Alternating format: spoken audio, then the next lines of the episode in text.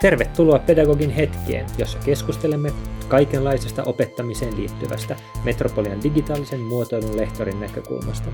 Varoitus kuitenkin, että vaikka teemme tätä podcastia työaikana, niin se mitä sanomme ei välttämättä edusta Metropolian virallista kantaa. Täällä keskustelemassa tänään minä, Markus ja kollegani Juhana.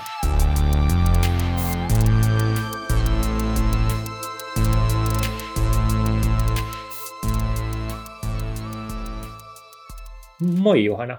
No moi. Meille tuli vähän taukoakin näissä podcasteissa useasta, useasta asiasta johtua, mutta aika, aika paljon mä syyttäisin opetuksia siitä, kyllä, että kyllä. Työt, työt tulevat töiden edelle. Ja, mutta näinhän se pitääkin olla, että, että opetusten on rullattava. Kyllä, kyllä. Ja sehän on oikein mukavaa olla opettamassa, ei siinä mitään. Ja on mukava olla äänittämässä podcasteja myös. Kyllä, pitkästä aikaa. Ja sä tuut nyt vähän niin kuin sokkona tänne. Mä sanoin sulle, että puhutaan vähän opettamisen ja oppimisen tulevaisuudesta ja että älä valmistaudu, että mulla on sulle kysymyksiä. Mm, kauhun sekaisin tunteja odottelen tässä, mitä No, tulee hyvä, hyvä. tapahtumaan. Mä ajattelin, että tällaisena vähän niin kuin kokeiluna kanssa, että katsotaan, katsotaan minkälaista keskustelua tästä syntyy. Mä olen ihan varma, että hyvä. E- Ennen kuin mä menen varsinaisiin niihin kysymyksiin tai taustoitaan sen enempää, niin mitkä on sun ensimmäiset lyhyet ajatukset, jos mä sanon, että me puhutaan opettamisen ja oppimisen tulevaisuudesta? Itelle tavallaan tulee erilaisia skenaarioita mieleen siitä. On dystooppisia ja utopisia skenaarioita siitä, mihin se menisi. E- Eikä mitään sit väliltä. Niin, todellisuus on todennäköisesti niiden välistä. ja todennäköisesti joo. Olet saattanut joskus lukea jotain skifikirjoja tämän perusteella, että on Se voi olla, että nekin on. utopia ja dystopia, Kyllä. mutta tärkeää ei olekaan. Tota, joo, eli aihe tuli siitä, että mä pidän täällä meidän osaamisalueella Metropoliassa niin tällaisia pedakahvikeskusteluja, ja äm, joku lähetti minulle, en muista edes kuka, mutta sain sähköpostin, että voisimme jossain pedakahvikeskustelussa käsitellä Jouni Kosken tulevaisuuden pedagogiikkaan liittyviä ää, kysymyksiä. Ja nämä oli aika kiinnostavia nämä kysymykset, jotka mulle lähetettiin sähköpostitse. Mä vähän selvitin sitä sitten jälkeenpäin. Jouni Koski on siis Laurean, Laurea ammattikorkeakoulun rehtori, ja hän on pitänyt puheen virtuaalisilla ammattikorkeakoulupäivillä toukokuussa 2021. En itse siis ollut paikalla, enkä tiedä sen tarkemmin, että miten hän näitä kysymyksiä käytti. Voi olla jopa, että oli jotain työpajajuttuja tai jotain sellaista, että näitä piti pohtia. Tosiaankin joku oli kirjoittanut näitä muistiin ilmeisesti ja lähetti mulle sähköpostitse. Ja mä ajattelin, että tähän voisikin toimia meillä täällä podcastin aiheena, niin voidaan levittää meidän ajatuksia näistä asioista. Kysymyksiä on jonkin verran. Ehkä sen, mä voisin sitä vielä taustottaa, että mun näkökulmasta, kun mä nyt tiedän nämä kysymykset etukäteen, niin vaikuttaa, tai että sen ehkä hieman huomaa, että nämä kysymykset on tehty kesken pahinta covid-pandemiaa ja etätyöskentelyä ja tällaista. Eikä näissä on aika vahva sellaisen eh, etätyöskentelyn ja virtuaalisuuden painopiste näissä kysymyksissä, mutta se on ihan ok. Siihen suuntaan kuitenkin vähän enemmän tuntuu, että ollaan menossa muutenkin. Vaikka ollaan nyt Metropoliassa vähän enemmän palattu lähiopetukseen, niin kyllähän se virtuaalinen on sellainen keskeinen kysymys, mitä tulee pedagogiikkaan ja opettamiseen. Okei, ensimmäinen kysymys, ellei sulla ole nyt jotain heti Mä säästelen nyt paukut näihin, säästele näihin paukut. vastauksiin. Ensimmäinen kysymys voisi olla tällainen, niin kuin, että tuleeko digitaalisen koulutuksen määrä ohittamaan ammattikorkeakoulujen perinteisen koulutuksen määrän? Jos, niin milloin? Okei. Okay. No dys- dystoppinen vastaus minun näkökulmasta on, on se, että tulee. Ja, Ja utopinen vastaus olisi sitten, että ei tule. Perusteluna on, on itselle se, että ainakaan vielä tällä hetkellä teknologia ei ole sellaisessa vaiheessa, että kohtaaminen aidosti onnistuisi etänä, vaan se on asiapitoista kommunikointia ja hyvin paljon raskaampaa kuin todellinen läsnäolo ihmisten kanssa. Se ei myöskään edistä inhimillisyyttä, vaan se edistää tiettyjen tämmöisten niin kuin asiakokonaisuuksien siirtoa, joka on musta vaan niin kuin osa opettamista tai osa ikään kuin koulun tehtävää. Mun mielestä koulun pitää valmistella ihmiset elämään. Ja siihen kuuluu muitakin asioita kuin vaan jonkun yksittäisen substanssiasian opettaminen. Ja yleensä työelämässäkin selviäminen tarvitsee jotain muitakin komponentteja. Ja niitä on vaikea tavallaan saada toteutumaan puhtaasti etänä. Mutta sitten sanotaan nyt näin, että veikkaisin, että tähän suuntaan meitä painostetaan. Ja koulutus halutaan nähdä puhtaasti jonkin vaikka osaamisen ja substanssin siirtämisenä, mikä on niin kuin suppea ja väärä näkemys, mutta monilla se tuppaa olemaan. Eli jos mä tulkitsen sua oikein, niin se näet tämän dystooppisena juuri sen takia, että kohtaaminen tällaisessa digitaalisessa koulutuksessa ei ole tarpeeksi monimuotoista. Niin, se ei ole riittävän herkkää. Joo. Sä, siitä katoo suurin osa kommunikaatiosta ja yhdessä olemisen tavallaan semmoista niin positiivisesta vaikutuksesta ja sen niin kuin korvaa se, että ollaan niin kuin tehokkaita ja vältellään ikään kuin sellaista epämääräisempää problematiikkaa, jota liittyy ihmisenä olemiseen. Mä heti hyppään pois näistä kysymyksistä ja se, että muutetaan digitaalisemmaksi, niin siinä on mahdollisuuksia. Siis jos puhutaan vaikka tota, oppimisen demokratisoimisesta, että jos me digitalisoidaan ja opetetaan enemmän verkossa, niin sitten se olisi mahdollista, että useampi pääsisi käsiksi tähän oppimiseen useampi kuin tällä hetkellä. Ehkä opiskelijamääriä olisi, määrä olisi mahdollista kasvattaa, että, että, että useammalla olisi opiskelupaikka. Me voitaisiin mennä niin kuin omien maanrajojen ulkopuolelle ja ottaa globaalimmin opiskelijoita. Mm, no se on, sit, se on sitten eri juttu, jos halutaan niin kuin kansainvälistä koulutusta, niin se täytyy tietenkin järjestää sillä lailla, että se on mahdollista tehdä. Suomen sisällä ei tietenkään haluta, niin kuin, että jollekin tietylle spesifille alalle valmistuu liikaa opiskelijoita ja, ja sen takia semmoinen niin kuin opiskelijoiden, opiskelijamäärän kasvattaminen ei välttämättä ole järkevää. Toki on myös niin, että mä en vastusta digitaalisten välineiden ja laitteiden käyttöä. Sitähän me täällä koko ajan tehdään ja käytetään, mutta kysymys oli aseteltu mun mielestä sillä lailla, että, että se on joko tai. Joo, nämä on kaikki, kaikki kysymykset on vähän joko tai ja enemmän kallellaan siihen virtuaaliseen puoleen. Mm, hyvä, tästä tulee kiusallinen keskustelu. tota, me voidaan pohtia sitä kanssa, että mitä, mitä, ma, mitä se vaatisi, että se mahdollistaa, että se olisi niin kuin hyvä asia. Niin tässä oli aika selvää, että se vaatisi, että se teknologia muuttuisi niin paljon, että se kohtaaminen olisi jotenkin Mm, kokonaisvaltaisempaa kuin se tällä hetkellä on ihmisen kohtaaminen ja se mm. keskustelu olisi jotenkin luonnollisempaa, että se olisi muutakin kuin sellaista aikataulutettua ja pelkän ehkä videokuvan perusteella tai vielä pahempi pelkän äänen perusteella, että mm. jotenkin näkisi sen ihmisen enemmän kokonaisena. Joo, jotain eroa siinä on. Kyllä kaikki tietää, ketkä on ollut erilaisissa Zoom-kokousmaratoneissa, että ei se ole ihan sama asia kuin livenä paikalla Joo. olo. Tai jos osallistuu kokoukseen Zoomissa, niin se on raskaampaa ja siitä saa vähemmän irti. No, mä hyppään nyt seuraavaan kysymykseen. Seuraava kysymys on sellainen, että loppuuko lähiopetuksen toteuttaminen kokonaan kysynnän hiipuessa? No tässäkin tavallaan täytyy ajatella muutamia asioita.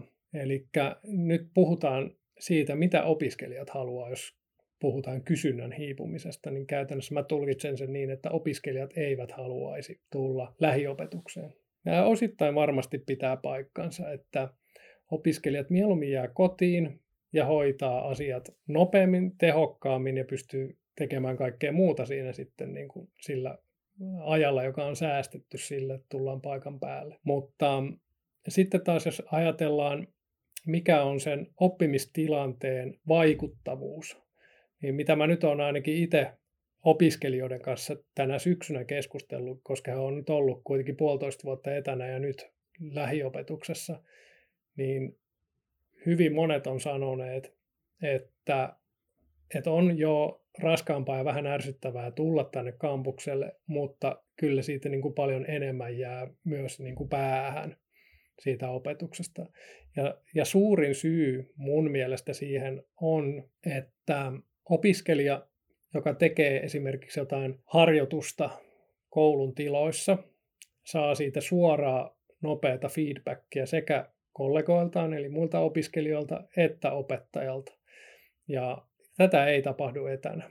Et jos etänä sanoo, että olen päivystämässä täällä ja täällä, tulkaa paikalle, jos teillä on jotain kysyttävää, niin kukaan ei tule paikalle. Ellei ole siis joku ihan niin kuin maailmanluokan ongelma. Eli feedbackin niin kuin määrä tippuu ja se vaikuttaa musta ihan selkeästi oppimistuloksiin. Ja siinä mielessä vaikka kysyntä vähenisi, niin sille ei saa antaa periksi. Joo, mä tuohon viimeiseen, niin tota, nythän nämä suuret kuuluisimmat ja suurimmat yliopistot tarjoavat aika onnistuneesti muuk, muukeissa tutkintoja verkossa, erilaisia tutkintoja. Ja tota, nehän on aika pidettyjä. En tiedä, onko oppimistulokset tuskin ehkä yhtä hyvät kuin jos olisi käynyt siellä koulussa niitä, mutta kuitenkin, niin kuin, että niillä on paikkaansa selvästikin. Ja näissä esimerkiksi sitä palautetta voidaan antaa siten, että niin kun sä sanot, että, että palautteen määrä vähenee, niin mun kokemus oli, että palautteen määrä ei vähentynyt, vaan sen laatu huononi, että jos oli ratkaistu silleen, että piti palauttaa jokin tehtävä sellaiselle niin kuin foorumille, tietylle niin kuin kanavalle verkkoon tiettyä aikaa, sitten neljä muuta opiskelijaa käy antamassa sulle palautetta siitä tai kommentoimassa sitä, niin tavallaan palautetta sai, mutta se motivaatio, millä muut opiskelijat antoi sitä palautetta ja niiden osaaminen, se palautteen laatu, niin oli huonompaa sit mm. tällaisessa esimerkissä. Että eihän se laatu, niin, ei, ei, ollut, ei ollut sama, eikä sitä varmasti kukaan siellä oleva odottanutkaan. Eli ihmiset, jotka osallistuivat näihin muukkeihin, tuskin ne, niin kuin niin, ne, ei, ne on kriittisiä, mutta ehkä ne on kriittisiä sillä tapaa, että ne miettii, että olisinpa ollut läsnä ja mitä mä olisin silloin saanut. Että ehkä, ehkä niihin muukkiin osallistujille se on selvää, että, että ne lukukausimaksut siellä on niin kalliita, että ei olisi mahdollista maksaa. Että tämän paikka on se, että mä saan sen oppimateriaalin ja niiden opettajien juttuja huomattavasti halvemmalla tai ilmaiseksi yleensä muukissa. Joo, muukit on sitten taas ihan niin kuin oma erityistapauksensa ja niissä täytyy sitten sen lisäksi, ne on niin kuin ihan hyvä asia, se on mahtavaa, että sellaisia on. Niissä täytyy myös huomioida se, että niissä myös keskeytysprosentti on aika lailla erilainen kuin esimerkiksi lähiopetuksessa. Eli jos on jättimäinen kurssi, jolle osallistuu vaikka 10 000 ihmistä ja niistä vaikka 50 000 jopa tekisi sen loppu, mikä on minusta poikkeuksellisen hyvä muukille, niin se on kuitenkin vain, että 50 prosenttia pääsee läpi kurssista. Eli se, se kertoo myös jotain siitä, mitä se etäopiskelu ikään kuin aiheuttaa esimerkiksi motivaatiolle. Joo, ja, ja yksi iso syy on se kanssa, että on niin helppoa ilmoittautua ilmaiselle muukelle. Siksi se keskeyttymisprosentti mm. on myös että läheskään kaikki ei, no niin, ei ole motivoituneita viemään loppuun asti, eikä ehkä edes ajattele, että tekisi. Että se on enemmän silleen, että on ilmasta ja helppoa ilmoittautua. Mulle tuli mieleen lyhyt määritelmä. Oletetaan nyt, että kaikki kuulijat tietää, mikä muukko on, mutta se on siis Massive Open Online Course ja näitä niin kuin nimenomaan massiivisia, jossa voi olla vaikka saman aikaan kurssilla tuhansia opiskelijoita suorittamassa niitä tota, niin, tehtäviä. Ja ehkä Suomessa kuuluisimmat muukit lienee Helsingin yliopiston tietojenkäsittelytieteen laitoksen uskoisin, ja Helsingin yliopistolla on muitakin kyllä kuin tietojenkäsittelytieteen, mutta ne, sehän on kiinnostava käyttöesimerkki, se tietojenkäsittelytieteen laitoksen, jossa tota, on kaikille avoin ohjelmoinnin perusteet. MOOC, ja ne, jotka pärjää kai tarpeeksi hyvin niissä tehtävissä ja tarpeeksi hyvän arvosana, niin pääsee vissiin onko se kokonaan ilman pääsykokeita opiskelemaan? Mä luulen, että kokonaan ilman, tai sitten se on silleen, että siinä on joku ihan pieni juttu tai jotain. Mm. Esimerkkinä vaan hyödyllisestä ja kiinnostavasta käytöstä tällaiselle muukille, jolloin se tavallaan se varsinainen opiskeluhan ei ole virtuaalista, vaan se on se sisäänpääsy, joka on siirretty, pääsykokeet, jotka on mm. jollain tapaa siirretty tuollaiseen pohjustavaan koulutukseen. Joo, ja se on ihan hyvä, se mittaa motivaatiota ja, ja sitä, että oot, oot sä halukas itse opiskelemaan asioita ja sinänsä ihan niin kuin tosi hyvä juttu. Sanoisin ylipäänsä vielä niin kuin tähän koko kysyntäkysymykseen, että opiskelijat varmasti joka tapauksessa adaptoituu mihin tahansa systeemiin, mikä niille luodaan, jos ei ole vaihtoehtoa. Eli jos kaikki opetus menisi verkkoon, niin totta kai ihmiset yrittäisi niin opiskella sit verkossa. Mutta mun mielestä ikään kuin se lähtökohta pitäisi olla se, että me kehitetään paras mahdollinen systeemi. Ja ja tota, käytetään sitä riippumatta siitä, mikä se on. Ja ainakaan tällä hetkellä se ei ole mun mielestä puhdas verkkototeutus. Joo, toki äskettäin sä puhuit just siitä, että haluaako opiskelijat mieluummin olla kotona ja opiskella vai tulla tänne niin kuin paikan päälle opiskelemaan, niin sehän jo, tämähän voi ratkaista myös rahoitus. Sehän voi olla, että meidät ajetaan pienentämällä rahoitusta ja kaikkea muuta, niin meidät mahdollisesti saatetaan tulevaisuudessa ajaa niin kuin pelkästään verkko-opettamiseen tai lähes pelkästään verkko-opettamiseen sehän on, niin, ei, ei voi tietää, mutta mm. sehän säästäisi tiloissa, tilavuokrissa ja kaikenlaisessa muussa voi olla enemmän opiskelijoita. Niin, mä en tiedä missä kaikessa muussa kuin tiloissa se säästää. Niin, no, on mahdollista ottaa enemmän opiskelijoita, että siinähän se mahdollisesti niin, säästää. Silloin menee aikaa opettajalla enemmän. Jos sen hoitaa hyvin. Voiko näin sanoa? Aikaa menee enemmän, jos sen hoitaa hyvin ja niin, menee saman verran a- aikaa, jos, tota, niin, jos ei vaan yhtä tarkasti tarkista niitä tehtäviä ja muuta niin. siellä. Tietenkin tässä myös vaikuttaa se, että mitä, mitä asiaa opetetaan. Eli se substanssi vaikuttaa. Nämä just muuk ja muut esimerkit tulee helposti asioista, joita on helppo esimerkiksi korjata automaattisesti. Että sä, siinä on, on oikeita ja vääriä vastauksia, mutta sitten jos ollaan jollain, jollain vähän epämääräisemmällä kentällä, niin sitä ei kone pysty tulkitsemaan, että onko, onko tämä tai toi, kumpi näistä on parempi ja mitä Joo. hyvää tai pahaa tässä jossain asiassa on. Tiedätkö, seuraava kysymys on sellainen kuin, että tuleeko lähiopetustunneista luksusta ja niille pääsemisestä kilpaillaan?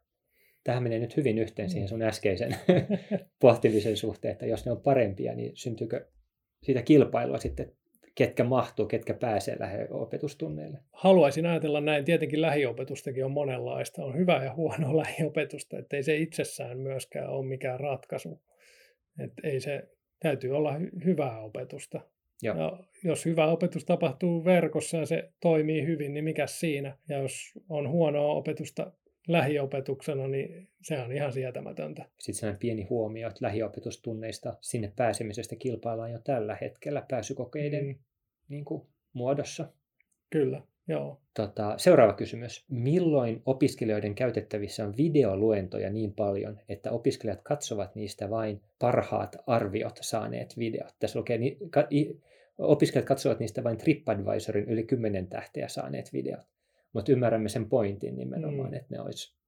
Siis nyt on jo niin hyviä videoita, ei niitä kaikkia tarvitse katsoa. Kyllä puhuvia päitä maailmasta löytyy aiheesta kuin aiheesta, ja se on ihan hyvä tapa opettaa, on kuratoida hyvää materiaalia. Ongelma oikeastaan tällaisessa äänestysperustaisessa ikään kuin valikoinnissa on se, että jos on joku yksittäinen kurssi, niin saattaa olla, että sen näkökulma näkökulmaan sopii jokin toinen luento, joka on hieman huonompi, paremmin kuin joku kaikista niin kuin eniten jotain peukkuja saanut, saanut luento. Eli ongelma on sama kuin minkä tahansa tiedon kanssa, että näkökulma, mistä tietoa tarkistetaan, tarkastellaan, on, on vähintäänkin yhtä tärkeä kuin se, että kuinka laadukasta se on. Eli pelkäät, että sinne saattaa syntyä tällaisia jonkinlaisia, miksi niitä kutsuisi, pimeitä kulmia, siis tällaisia asioita, jotka sitten olisi tärkeää myös ottaa mukaan tai olisi tärkeää, että tarkastellaan siitä näkökulmasta, mutta, mutta ne ei yllä arvioissa syystä tai toisesta yhtä korkealle ja ne sitten tippuu pois. Niin, jos nyt ajatellaan, että miten asioita arvioidaan, niin yleensä hauskat ja helpot saa ja. helpommin hyviä arvioita ja vaikeat ja epämääräiset vähän huonommin. Mutta saattaa olla, että, että jos vaikka nyt katsottaisiin joku video koulussa, joka on vähän epämääräinen ja haasteellinen, ja sitten sen jälkeen keskustellaan siitä, niin se saattaa antaa enemmän ja syvemmin jotain kuin se, että katsotaan joku helppo ja viihdyttävä suoraan ikään kuin itsestään selvä video. Ja joskus on hyvä katsoa myös asioita, joista on täysin tois, niin kuin vastakkaista mieltä. Eli voi olla niin kuin hyvää opetusta tai hyvä oppimiskokemus katsoa sellaista, josta on täysin eri mieltä. Täysin samaa mieltä tästä. Tähän liittyen vähän, niin seuraavassa kysymyksessä tulee termi mikrokurssi. Sitä ei aukasta mitenkään, mutta mikrokurssi on kiinnostava käsite kokonaisuudessa niitä voisi käyttää varmasti niin kuin muunkin opetuksen tukena, että olisi sellaisia pieniä lyhyitä. No, seuraava kysymys on, että milloin mikrokurssien kysyntä ylittää perinteisten opintojaksojen kysynnän? Toivottavasti ei koskaan. Hmm. Uh, ongelma tämmöisten niin kuin mikroannosten kanssa on se, että kokonaisuus jää epämääräiseksi. Se on vähän sama kuin, että opiskella, opiskeltaisiin twiittien perusteella eikä lukemalla kirjoja. Toi oli aika hyvä analogia. Twitteristäkin saa tietoa, mutta ei se ole ihan sama asia kuin että lukisi kirjan joka siitä mm. aiheesta. Eli tavallaan mikrokurssilla on paikkansa, mutta niiden paikka mun mielestä olisi niin kuin perinteisen opintojakson osana. Mm. Että siinä olisi se kattona sellainen perinteinen opintojakso, joka pitää sen jotenkin järkevästi sisällään sen kokonaisuuden. Niin. niin, ei toi mun mielestä kovin kaukana siitä, mitä joka päivä tehdään kaikilla kursseilla, että esimerkiksi opiskelija saa itse valita, minkä kirjan lukee, tai saa itse määritellä, mikä on tavallaan jonkun harjoitustehtävän todellinen aihe tai, mm. tai muuta tällaista. Nehän on tavallaan mikroosia siitä Joo. kokonaisuudesta. Ja voidaan pitää mikrokurssina mikroosia, mm. kyllä, aivan. Joo, tota, seuraava kysymys, että mikä on lähiopetukseen perustuvien tutkinto-ohjelmien tulevaisuus?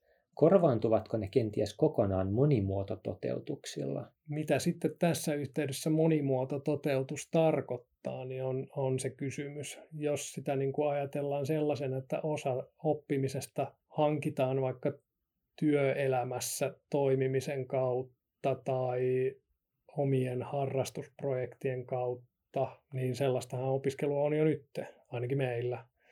Että ei sillä ole mitään merkitystä, mistä sen tiedon ja taidon hankit, kunhan sen hankit. Toi on totta. Mä luulen, että kysymyksellähän tavallaan haettiin sitä, että, että pystytäänkö jatkamaan lähiopetusta, jossa ainoastaan opetetaan luokassa vai tuleeko se mm. pakostakin, pitääkö pakostakin ottaa myös etäopiskelijoita mukaan Ettei, niin. Ai, että se on niin kuin monimuoto-opetusta. Niin, mä ajattelin, että se on monimuotoista, että on sekä niin kuin paikalla olevia luokassa että etänä olevia opiskelijoita. Okei, okay. niin no siitähän ei tule mitään, sen tietää kaikki. Uh, jos on iso populaatio luokassa ja iso populaatio etänä, niin jompikumpi kärsii. Joo, näin se on. Mulla oli juuri, juuri päättyi tota niin, verkkojulkaisemisen alkeet, jossa nyt tilanteesta johtuen niin kaikki, jotka halusivat olla etänä, sai olla etänä. Ja tota, alussa käytiin läpi periaatteet, että miten kurssi toimii, ja se oli silleen, että mä keskityn niihin, jotka on luokassa, koska ei ole mahdollista keskittyä molempiin ja tarjota mm. yhtä hyvää molemmille niin kuin opetusta. Et joko tai. Silloin kun oltiin kokonaan etänä, niin mä koin, että pystyi tarjoamaan hyvää tukea niille kyllä, jotka oli, koska kaikki oli etänä. Niin. Mutta nyt se valinta on tehtävä. Mm. Näin se just on. Joo. Ja siinä tilanteessa mun mielestä oikea tapa lähestyä tätä on se, että tekee tämän selväksi siinä alussa mm. ja keskustelee mahdollisuuksista ja Joo. rajoitteista. Jos, jos sen haluan sen kysymyksen tulkita tälleen, miten mä sen tulkitsin, että se liittyy siihen, että sitä tehdään sitä opiskelua jossain muualla kuin vaan koulussa, niin kuin esimerkiksi toisella asteella nykyään yritetään tehdä, niin periaatteessa musta on hyvä olla joustava siihen suuntaan, mutta pitää olla myös mahdollisuus sille, että sä pystyt toteuttamaan tai tekemään opintoja koulussa ihan sen takia, että kohta tästä, että jos tavallaan mentäisiin siihen, että enemmän ja enemmän opetusta menee työelämän ikään kuin kontolle, niin se on jossain vaiheessa ihan niin kuin järjetön painajainen työelämälle, että kaikki on opiskelemassa siellä. Mä en näe sitä niin kuin kestävänä ratkaisuna ja silloin siitä myös niin kuin uupuu joku sellainen henkilö, joka tarkastelee sitä kokonaisuutta, että mihin tämä niin kuin miten tämä homma niin kuin oikeasti, mikä se kokonaisuus on, mitä opiskelija tästä kaikesta saa, koska se on aina vähän onnen kantamoinen, mitä, minkälaista apua ja oppia sä työelämässä sit saat. Joo, kyllä se varmasti on noin joo. Äh, Okei, okay. seuraava kysymys. Tarpeeseen oppimisen ja varastoon oppimisen erot, erot ja edut.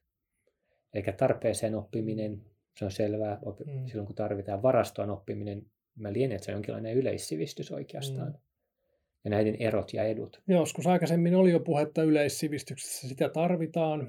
Sä et voi oppia mitään, jos et sä tiedä, mitä voi oppia. Ja yleissivistys ylipäänsäkin on niin kuin tärkeä asia. Mutta sitä ei tietenkään voi pelkästään opiskella, koska sun täytyy tehdä myös jotain spesifiä työtä tai sun täytyy käytännössä erikoistua johonkin. Eli sä tarvit myös jotain vähän tarkempaa jostain asiasta tai joistain asioista. Tällä hetkellä ainakin minusta ammattikorkeakouluopetus on etupäässä sitä tarpeeseen oppimista ja ehkä sitä yleissivistystäkin voisi yrittää sinne jollain tavalla ympätä ja yritetäänkin ympätä. Ne molemmat tukee samaa tavoitetta ja jos tavoite olisi enemmän, että ihminen kykenee elämään arvokasta elämää, niin silloin ne molemmat on tärkeitä. Joo, mä koin kyllä niin. Varmasti se on aika paljon kiinni opettajista, tämä, että kuinka paljon niin kuin tavallaan panostetaan myös siihen varaston oppimiseen jossain ammattikorkeakoulussa tietyssä tutkinnossa ja muuta. Mä koen, että meillä, mä toivon, että meillä on sitä aika paljon. Onko yliopisto sitten enemmän sellainen niin kuin yleissivistä varaston oppiminen? Niin. Vaikea sanoa, siis tässäkin taas varmaan, että kuka ikään, keneltä kysytään, mikä on tarpeeseen ja mikä varaston oppimista. Että jos nyt ajattelisi vaikka jotain insinööriopiskelijaa, joka opettelee matematiikkaa ja fysiikkaa ja kaikkia tällaisia asioita ensimmäisenä vuosina, voisi ajatella, että se on nyt sitä niin kuin pakkopullaa ja vähän semmoista varastoon oppimista. Mm. Mutta sitten taas jos opettaja arvioi sitä, niin se ajattelee just päinvastoin, että se on sitä suurinta tarvetta, että ennen, ennen niiden osaamista ei pysty tekemään mitään muuta. Ja eri aloilla vielä toi vaikuttaa eri tavalla, että me voidaan esimerkiksi täällä meidän alalla tehdä helposti sille, että me pistetään meidän opiskelijat vähän liian vaikeisiin projekteihin, jotta ne oppii sen, että mitä niiden kannattaisi oppia. Mutta sitten taas joillain muilla aloilla ei ole ehkä kenenkään edun mukaista se, että pistetään ihmiset taidottomina tekemään jotain. Joo, hyvä analyysi. Noinhan se varmasti on. Jaksaako vielä kysymyksiä näitä? Olisi... No tulla vaan, kuinka monta sataa niitä vielä on? Tätä olisi periaatteessa seitsemän jäljellä, mutta oh. aina tsekkaa jokaisen kohdalla, että otetaanko se vai eikö. Niin, no et, et, korkeintaan seitsemän, sanotaan niin. Seuraat, voiko sekä yksin että yhdessä oppiminen lisääntyä, vaikka perinteisen kontaktin tunnit vähenevät? Niin, siis yksin oppiminen varmasti lisääntyisi. Niin, jos on vähemmän joo. perinteistä kontaktia, joo. Miten ne molemmat voisi lisääntyä? Mistä se otetaan pois? Niin sehän tarkoittaa, että olisi enemmän enemmän oppimista kaiken kaikkiaan. Jos sekä yksin että yhdessä oppiminen lisääntyy, niin se oppiminen mm-hmm. yleensäkin lisääntyy. Niin. Mä en usko tuohon. Ihan vain sen takia, että etäily aiheuttaa semmoisen hyötylaatusuhdekalkyloinnin. Ja yleensä halutaan niin kuin tehdä tavallaan tehokkaasti, niin ei se voi, ei niin kuin kokonaismäärä oppimista voi lisääntyä. En usko. Mutta yhdessä oppimistahan voi kyllä olla etänä varmasti yhtä paljon kuin perinteisessä kontaktissa. Varmasti joo. Ei se ihan sama asia ole. Tavallaan jos ei puhuta sen yhdessä oppimisen laadusta, niin kyllä. Jos puhutaan pelkästä määrästä, niin totta kai kaiken voi vaikka tehdä jonkinlaisina ryhmä- ja pari- ja YMS-tehtävinä. Selvä. Seuraava. Voiko tai mitä se vaatisi, että dialogisuus oppimisessa lisääntyisi, vaikka verkossa oppiminen lisääntyy? Tämä on kiperä kysymys. Tavallaan yhden vastauksen annoin jo siinä, että teknologian hieno vireisyys täytyisi olla ihan toisella levelillä kuin mitä se tällä hetkellä on. Mutta mä en osaa sanoa, että riittäisikö sekään vielä, koska mä en ole koskaan semmoista teknologiaa nähnyt. Ehkä Facebookin metaversio näin päivänä. Niin, sinnehän me kaikki jossain vaiheessa upotaan. Uh, toivottavasti ei, mutta joo. no tota, niin, ja kaikki on suhteessa, että voiko dialogisuus lisääntyä, vaikka on enemmän verkossa oppimista, niin sehän on sitten, riippuu paljon, kun sitä dialogisuutta on ollut perinteisessä yleensäkään. Että, no, se on kimurantti kysymys. Mä että dialogisuus opiskelijoiden välillä kenties, jos on satojen opiskelijoiden ryhmä, niin sittenhän sitä ei ole niin kuin varmasti läsnä opetuksessa niinkään paljon, niin verkossa ehkä on helpompi järjestää, en, en tiedä. Niin, nyt taas herää kysymys, mitä dialogisuudella niin. tarkoitetaan. Mä itse tulkitsen sen sille, että se on nimenomaan inhimillistä kommunikaatioa, jossa kuuntelu on vähintään yhtä tärkeää kuin puhuminen. Ja mun kokemus verkosta ja erilaisista keskustelufoorumeista on se, että dialogisuus on hyvin haasteellista etänä. Ja ihan niin kuin Zoom-palavereistakin, niin aito jotenkin dialogi on vähäisempää. Jollain tavalla se teknologia vähentää semmoisen keskustelun määrää, missä ei ihan tiedetä, minne ollaan matkalla. Ja sanotaan asioita, joista ei olla ihan varmoja. Ja se on niin kuin mun mielestä dialogin alku, että ollaan epävarmoja omasta positiosta ja kuunnellaan kaikkia. Mm, kiinnostava. Siis se, että kuuntelee muita on varmasti niin kuin keskeistä, mutta myös, että ollaan epävarmoja omasta positiivista. Okei, anna mä sulattelen tätä ensi jaksoon.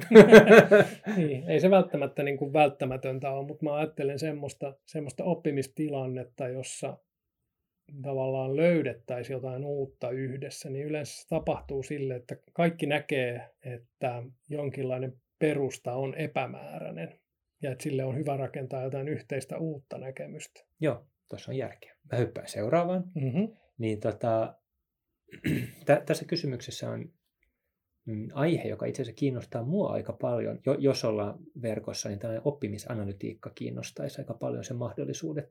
Niin kysymys on, että voiko tulevaisuudessa oppimisanalytiikka tunnistaa oppimisen tarpeet paremmin kuin yksikään ohjaaja? Tähän mä kyllä vastaan, että voi. Mm. Nyt ollaan siellä niin kuin utopistisessa päässä. Joo. Tietysti mielestä teknologia on aidosti ihmisen hyväksi suunniteltua ja se toimii täydellisesti ja sitä käytetään hyvään, niin miksi se ei? Joo. Että toi on varmasti mahdollista. Joo, joo, siis se on tosi kiinnostavaa. Nyt tietenkin, en tiedä pitäisikö oppimisanalytiikka jotenkin määritellä vähän, mitä se on. Mulla ei ole valmiina mitään, mutta siis periaatteessahan se on se, että seurataan, sehän voi olla vaikka kuinka tarkkaa, jos vertaa sitä tällaiseen niin kuin verkkoanalytiikkaan. Eli jos meillä on verkkokurssi, analytiikassa voi olla, mitkä vastaukset opiskelijat yleensä saa oikein, mitkä yleensä saa väärin, kauanko aikaa vie tehdä jotain tehtävää verkossa, jääkö lukemaan jotain tekstiä tai jotain aihetta pitkään vai lukeeko sen nopeasti ja saako silti niin kuin vastaukset oikein vai väärin. Ja tota, mitä kursseja on suorittamatta, mitä on suorittanut. Ja sitten oppimisanalytiikkaan voi yhdistää kaikenlaisia muita ulkoisia tietolähteitä niin kuin taustottaa ja mihin kellonaikoihin opiskelija on siellä. Ja sittenhän sit nimenomaan meidän alalla tiedetään, että kun yhdistää mahdollisimman paljon tällaista vakoiludataa tai eri dataa, niin sieltä voi vetää aika jänniä johtopäätöksiä ja oppia jänniä juttuja niistä ihmisistä. A, ohjaaja voi olla tosi hyvä ja tunnistaa tiettyjä asioita tosi hyvin tai voi olla tosi sokea tietyille asioille, riippuu ihmisestä. Mutta oppimisanalytiikassa on kyllä potentiaalia johonkin sellaiseen, mihin se ihminen ei kykene. Että tulisi mm. jotain lisää siihen ainakin. Mm. Joo, sellainen todennäköisesti joku hy- hybridiversio olisi paras, koska tässä voidaan mennä myös tosi pahasti metsään tässä oppimisanalytiikassa. Eli on myös ihan todennäköistä, että se muodostaa ihan niin kuin järkyttäviä ikään kuin vääryyksiä maailmaan. E- esimerkiksi just tollainen, että mitataan jotenkin jonkun asian kestoa, kun sä opiskelet. Jos opiskelija on tietoinen siitä, että sen ikään kuin jotenkin nopeutta testataan, niin sehän voi olla ihan niin kuin järkyttävä suhteessa niin kuin siihen, miten se vaikuttaa sitten sen opiskelijan toimintaan. Eli tuossa täytyisi olla todella niin kuin sit kyllä jotenkin eettisesti valveutunut, kun tällaista tehdään ja, ja testata tarkkaan, minkälaisia, minkälaisia pullonkauloja ja ongelmia tuottaa erilaiset mittaukset. Totta. Itse ajattelin semmoista enemmän niin kuin ei ihan lähitulevaisuuden toteutusta, jossa jonkinlainen tekoäly kykenisi lukemaan hyvin hienovaraisesti hyvin paljon pienempiä asioita kuin jotain tuollaisia ikään kuin nyt mitattavissa olevia juttuja. Mutta mut molemmissa on kuitenkin tämä eettisyys hyvin tärkeä, tärkeässä roolissa ja, ja molemmissa se on se, että se mitä mitataan, niin se, sit, se on se mitä me saadaan tai se ohjaa toimintaa tosi paljon, että sen suhteen pitää olla varovainen. Ja vielä jos se kohde tietää, mitä mitataan tai mitä tarkastellaan, mm. silloin vielä, vielä tarkempi pitää olla se sitten vielä enemmän ohjaa sitä, että mitä, voidaan, mitä saadaan tavallaan. Kyllä, kyllä. Tai vaikka ei, vaikka ei tietäiskään, mutta jos sillä on jotain oletuksia siitä, mm. jos on vaikka jotain huhuja, että mitä mitataan ja miksi, Joo. niin vaikka ne olisi täysin vääriä, niin ne vaikuttaa jollain tavalla. Eli se mittaaminen itsessään vaikuttaa, vaikka mitattaisiin ihan eri asiaa, mitä joku luulee. Selvä. Seuraava kysymys. Ehkä me hypätään tän yli nopeasti, että milloin virtuaaliset oppimisympäristöt ovat parempia oppimispaikkoja kuin perinteiset kampukset. Kun tätä käsitelty, sun näkökulma mm. oli, että ei ole näkyvissä. Niin, ei tällä hetkellä näyttäisi siltä, että, että, tota, että näin olisi, mutta ainakaan lähitulevaisuudessa, mutta katsotaan. Voihan sitä jossain vaiheessa tulla jotain uutta ja ihmeellistä ja sitten täytyy tarkistaa, tarkistaa omaa näkemystä. Joo. Seuraava kysymys. Mm, mun mielestä on kiinnostava ja keskeinen, koska osittain maailma muuttuu globaalimmaksi koko ajan, vaikka osittain se muuttuu myös suljetummaksi, että on molempia voimia ja tahoja yhteiskunnassa. Niin kysymys on sellainen, että vaikka matkustaminen oppimisen takia vähenee, on oppiminen kansainvälisempää kuin aiemmin. Milloin lokaali oppimisympäristö on kokonaan globaali? Mitä se vaatisi, että se on kokonaan globaali? No ensinnäkin se vaatisi tietenkin sen, että kaikki puhuu samaa kieltä tai, mm. tai että ymmärretään ja käytetään riittävällä pieteetillä jotain kieltä jotta pystytään opettamaan myös hienovaraisia ja, ja, ja yksityiskohtaisempia asioita. Mm. Tällä hetkellä englanti vähän niin kuin on sellainen, mutta kyllä se olisi iso muutos, että kaikki opettajat puhuis pelkästään englantia ja että kaikki opiskelijat puhuis pelkästään englantia. Ja mä en ole ihan varma, onko se esimerkiksi valtioiden etujen mukaista tai mm. kansakuntien tai jonkun tällaisen. Onko siinäkin joku etunsa, että meillä on erilaisia kieliä ja että, että tota, opetusta annetaan ihmisten äidinkielellä. Se nyt on ensimmäinen juttu. Muutenhan toi ikään kuin on mahdollista järjestää hyvin monella eri tavalla. Voidaan olla täysin etänä, voidaan tarjota kaikille ulkomaisille ilmaiset asunnot ja matkat tai mitä tahansa, kaikkea siltä väliltä. Se globaalisuus voi tapahtua niin kuin monella eri tavalla. Ei se välttämättä etä tarvitse, mm. ei se välttämättä tarvii, tarvii myöskään lähiopetusta sinänsä. Se voi olla mitä vaan. Ehkä semmoisia kiinnostavia juttuja voisi olla sellaiset kahden tai kolmen tai neljän koulun ikään kuin yhdistelmiä, jossa opiskelijat voi ikään kuin eri maissa ryhmän kautta opiskella eri asioita eri, eri korkeakouluissa tai oppilaitoksissa. Joku sellainen voisi olla, semmoinen olisi oikein kiinnostavaa. Siinä näkisi myös sitä, että miten kulttuuri vaikuttaa siihen, mitä opetetaan. Opettajatkin todennäköisesti näkis vähän omien rajojensa ulkopuolelle. Joo. Musta tuntuu, että jos ajatellaan jo sitä, niitä mahdollisuuksia, mitä tällä hetkellä on nyt Zoomin ja digijuttujen suhteen, että sitä ei käytetä niin paljon kuin voitas. Että tota, vaikka joku tota, ruotsin kielen oppiminen, jota meillä, meillä kanssa on, niin miksei, tai olisi tosi hienoa, jos siihen saisi jotain oikeasti ruotsalaista yhteistyötä mm. ja toisikin jotain etäyhteyttä Ruotsiin. Tai tota, me opetetaan digitaalista muotoilua, niin suuri osa meidän materiaalista on englanniksi, joten opiskelijoilla pitää olla aika hyvä englannin kielen taito. Ja suurin osa meidän alan kehityksestä tapahtuu Yhdysvalloissa, Kaliforniassa, niin eihän me olla sinne päin yhteydessä, etäyhteydessä, vaikka sekin olisi mahdollista. Me pyydetään firmoista puhujia, niin ne aina suomalaisia firmoja. Mm. Et mehän voitaisiin laajentaa, no jos ei Yhdysvaltoihin, niin sitten Ruotsissahan on ihan uskomattomia menestystarinoita meidän alalta. Otetaan vaikka Spotify tai joku muu. Mm. Niin sekin on, että mehän voitaisiin olla globaalimpia kuin mitä ollaan mm. ja hyödyntää tätä mahdollisuutta. Ja siinäkin, että jos lähestyy jotain ja kysyy ja se ei sitten toteudukaan tai ne ei vastaa koskaan tai ne kieltäytyy, niin eihän se ole nyt oikeastaan keneltäkään pois. Että voisi yrittää mm. jotain. Mm. Mutta... Se on ihan hyvä pointti. Et totta kai. Tuommoista ehdottomasti kannattaisi tehdä. Eli mitä se vaatisi? Sitä, että opettajat myös ajattelevat se näitä vaatisi, mahdollisuuksia. Se vaatisi resursseja. Se vaatisi resursseja, kyllä aikaa. Sitä ei ole koskaan. kyllä. Seuraava. Voiko opiskelija, opiskelijan aika ohjaajan kanssa kasvaa, vaikka lähiopetus vähenee? Anteeksi, Voiko uudestaan. opiskelijan aika ohjaajan kanssa kasvaa, vaikka lähiopetus vähenee? No siis periaatteellisella tasolla totta kai. Ja sitten siinä on esteenä on se, että mä luulen, että me ainakin opettajina mielellään annetaan aika paljon ohjausaikaa opiskelijalle, jos sitä aikaa vaan on. Niin. Eli se raja tulee sen opettajan niin kuin ajankäytössä niin. ja mahdollisuuksissa. Niin. Näin se just on. Mutta että sillä nyt ei sinänsä ole merkitystä, että ollaanko niin, yht, tavallaan sen ajan näkökulmasta ei ole merkitystä, ollaanko lähe, samassa huoneessa puhelimessa vai Zoom-yhteydessä. Mm. Aika kyllä kulkee eteenpäin. Joo. Tiedätkö mitä? Se oli viimeinen kysymys täällä. Mä vähän sen googletin jotain tällaisia yleisiä avainsanoja tähän liittyen etukäteen ja löytyi tällaista, niin kuin, että Helsingin yliopisto tuntui painottavan, tota, niin, että siellä annetaan tulevaisuudessa laaja-alaisia oppimisen taitoja ja opetus tulee tulevaisuudessa olemaan tota, ongelmalähtöisempää ja ilmiöpohjaisempaa. Ja just tämä digitalisaatio demokratisoi oppimista.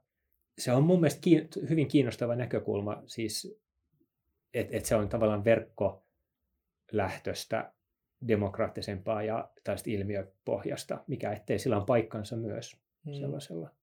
Sitten mä katsoin Arenen julkaiseman ammattikorkeakoulun barometria, jossa puhutaan aika paljon rahoitusmallista, eli siellä on aika paljon, että mihin, mihin raha riittää, mitä sillä on mahdollista te- tehdä.